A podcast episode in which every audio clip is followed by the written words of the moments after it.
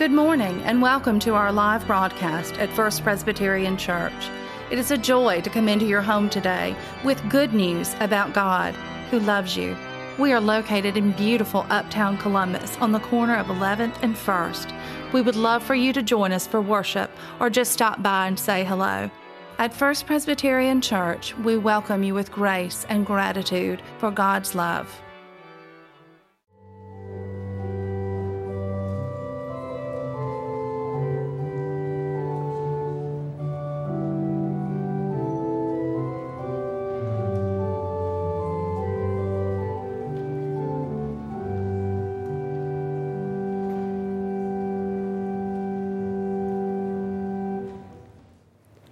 Invite those who are able to please stand for the first lesson. It comes from Isaiah.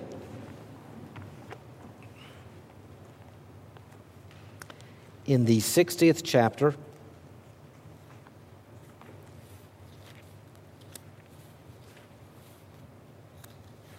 and listen now to the Word of God.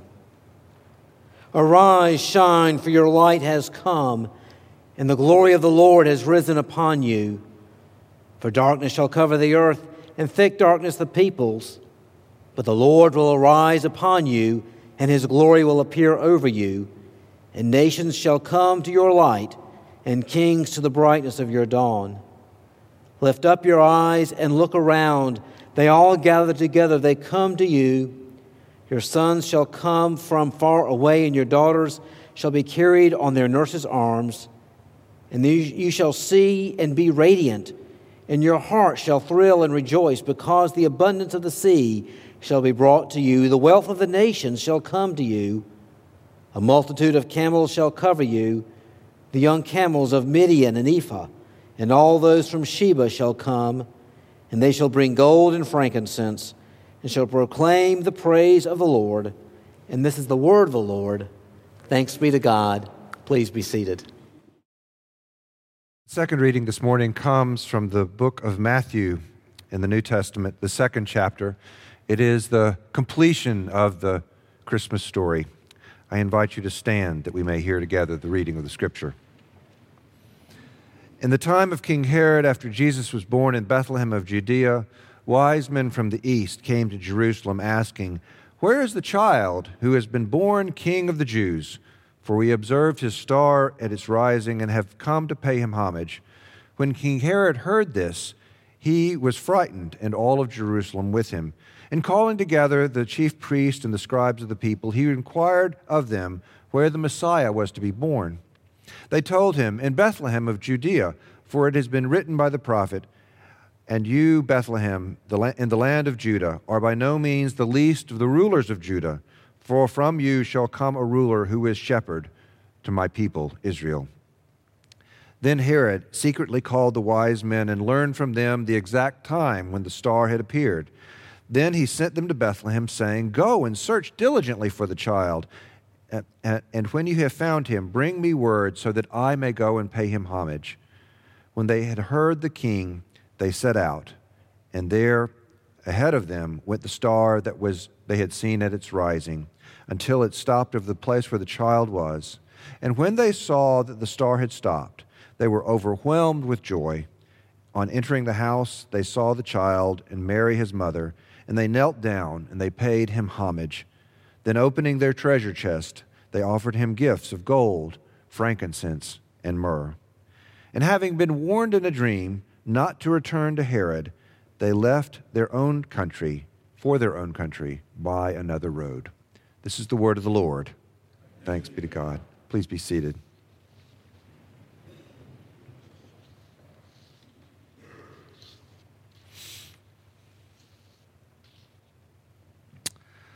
Merry Christmas.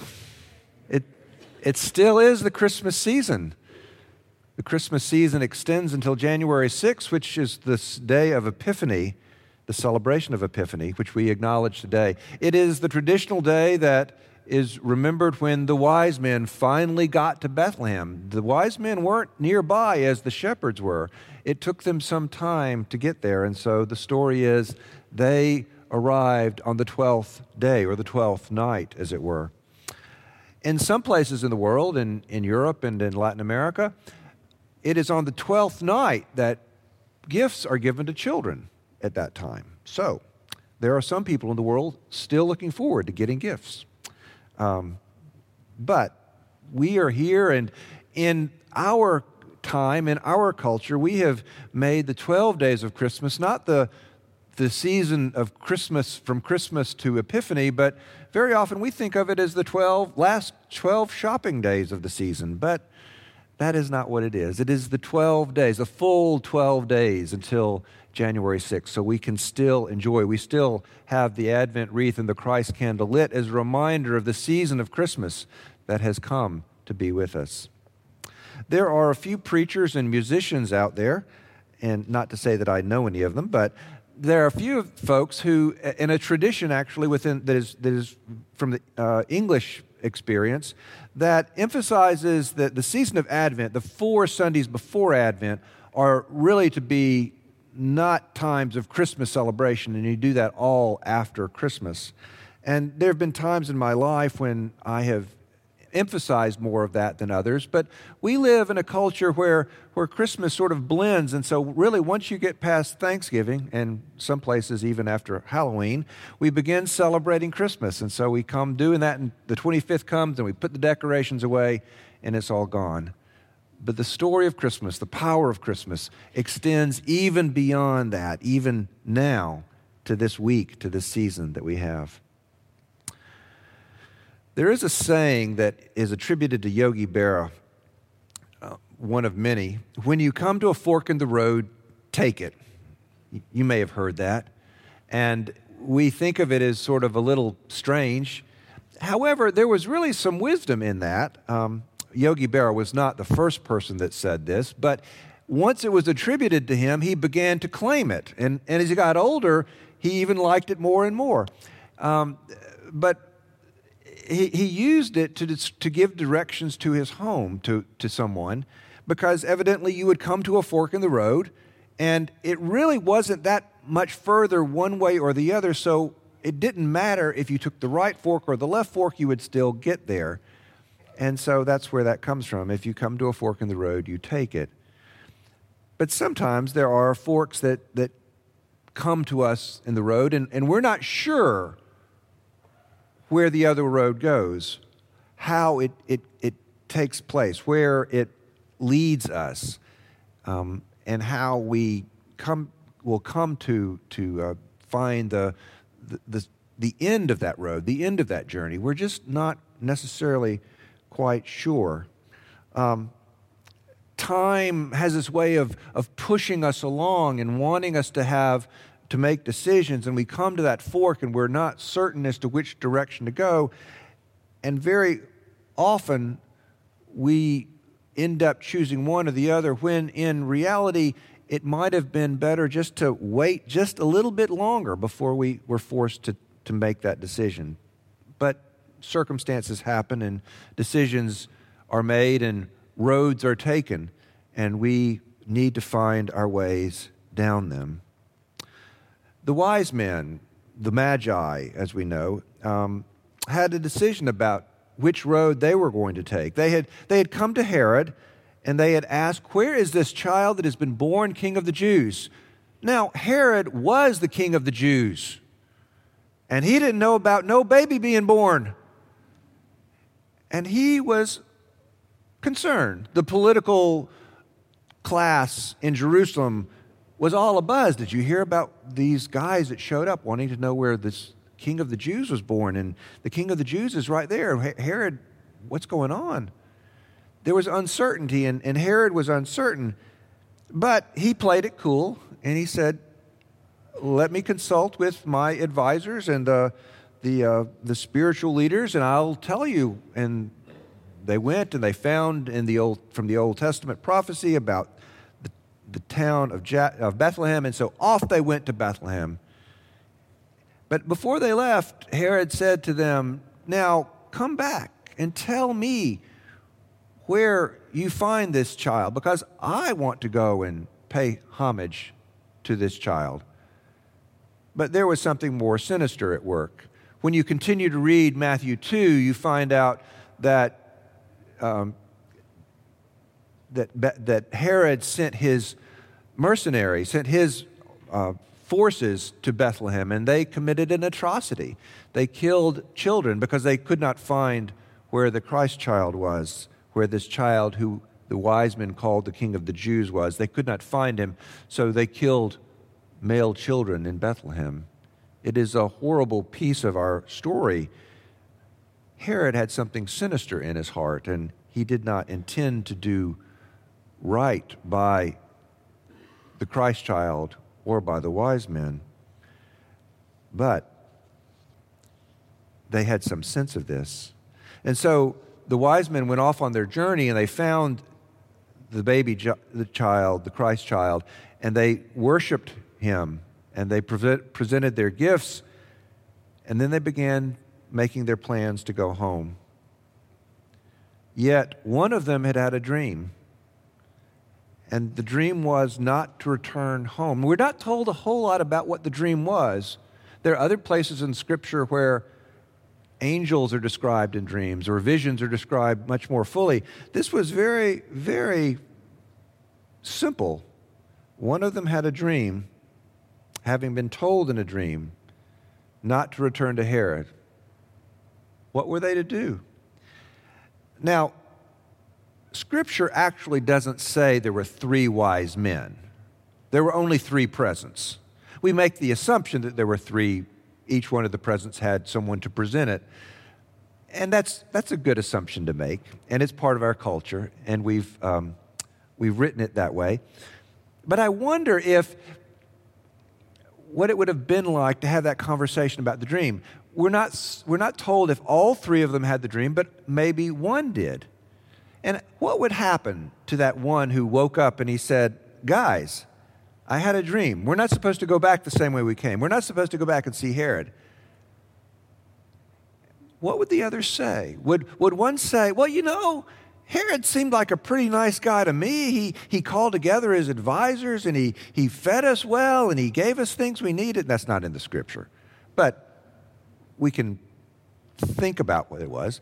Maybe another one said, Oh, you know, he really gave me the creeps. I don't, I don't know. We don't know what was there, but only that there was this dream not to go and to go another way. And how would they go? Which road would they take? Which other way was there? All we know is they chose to go another way. Each of us, in our own lives and as a community of faith here at First Presbyterian Church, each of us has times in which we face choosing those other roads, those other places that we are that we are to go. Um, sometimes we do it almost instinctively. If as you're traveling down the interstate and you, you see an exit and all of a sudden you, you want to ex- exit off and you, you dash off. Or sometimes we do it more deliberately. We, we think through what some of our options are. But we face choices as to which roads we are going to take.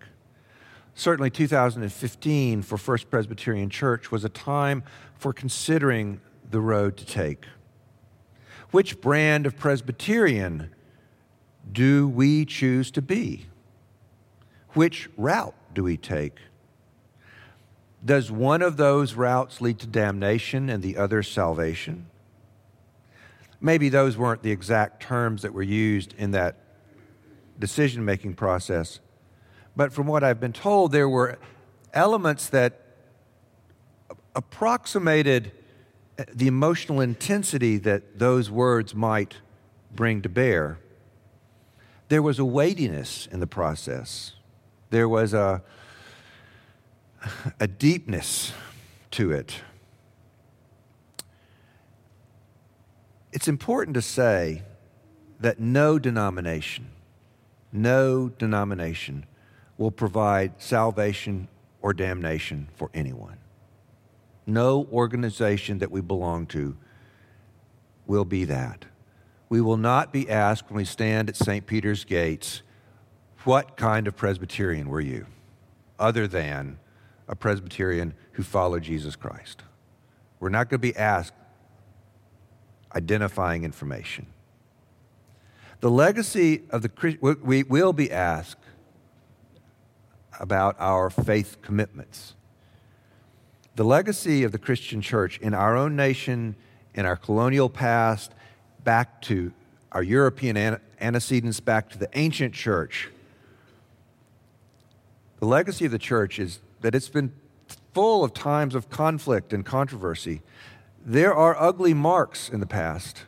There are times when people have been mean, mean to each other.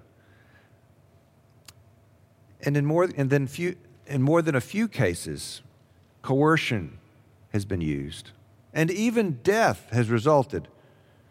Christians killing other Christians because they didn't do something or didn't worship the way or believe the way that our side does. It is a deep part of our legacy.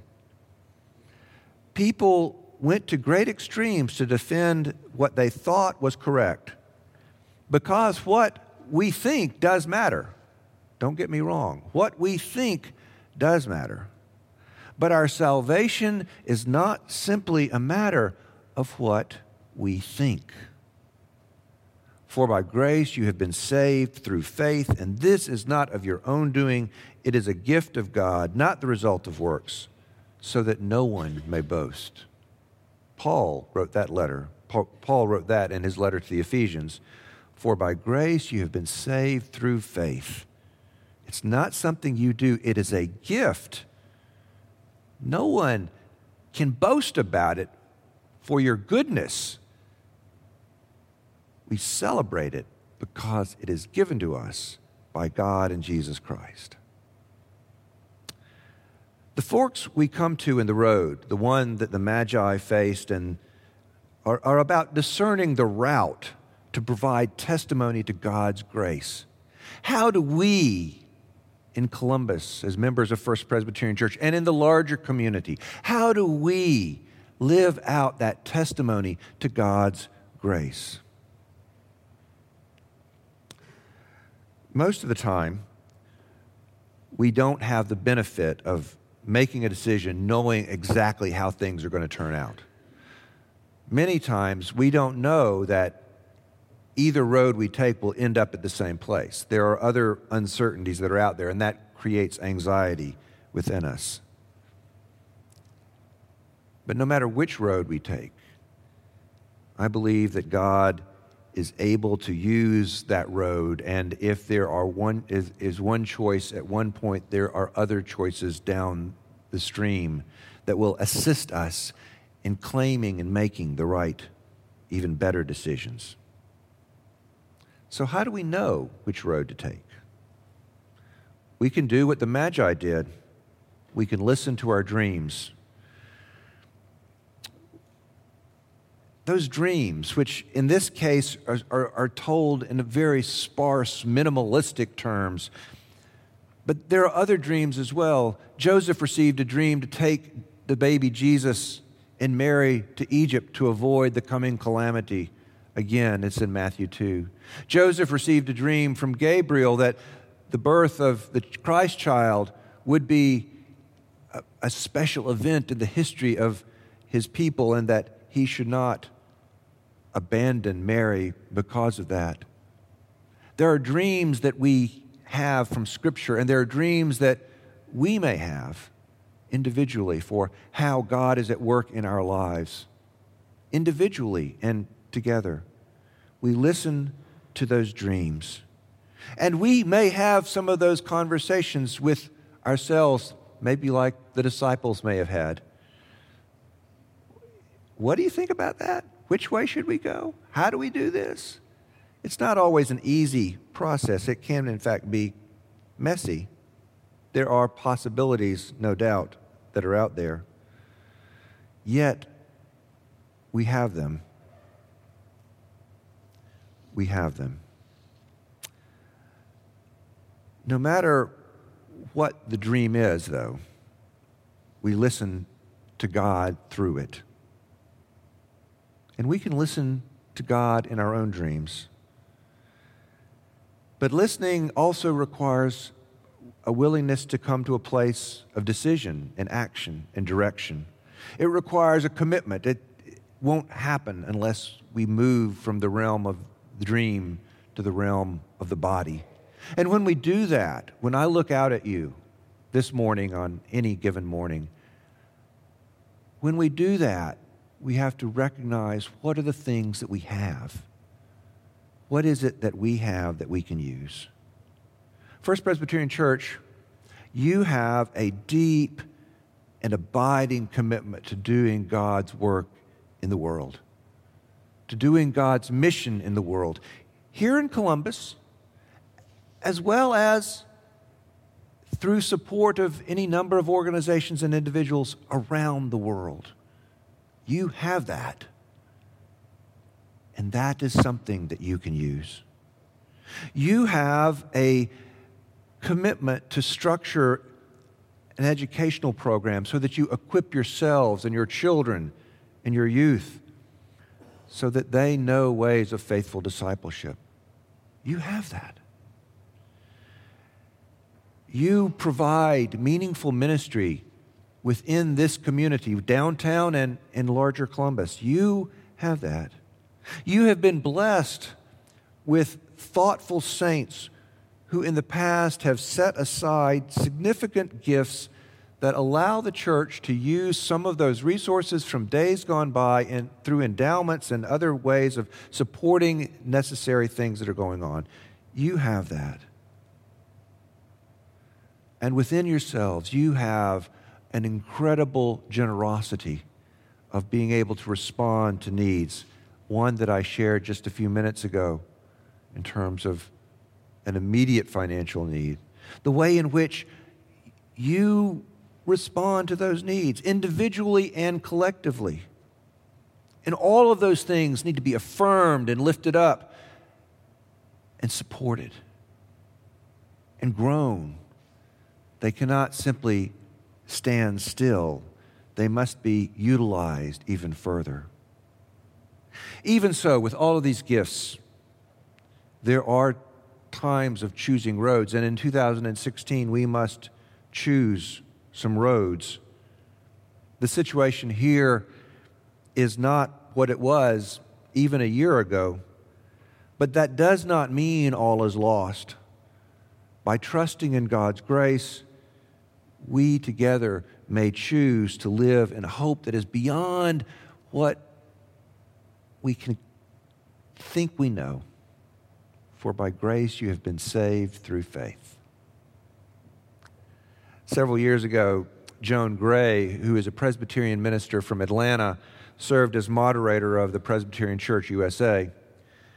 And when she was faced with questions about the church and the seemingly intractable issues that were facing the denomination in, at that time, which was about 10 or 12 years ago,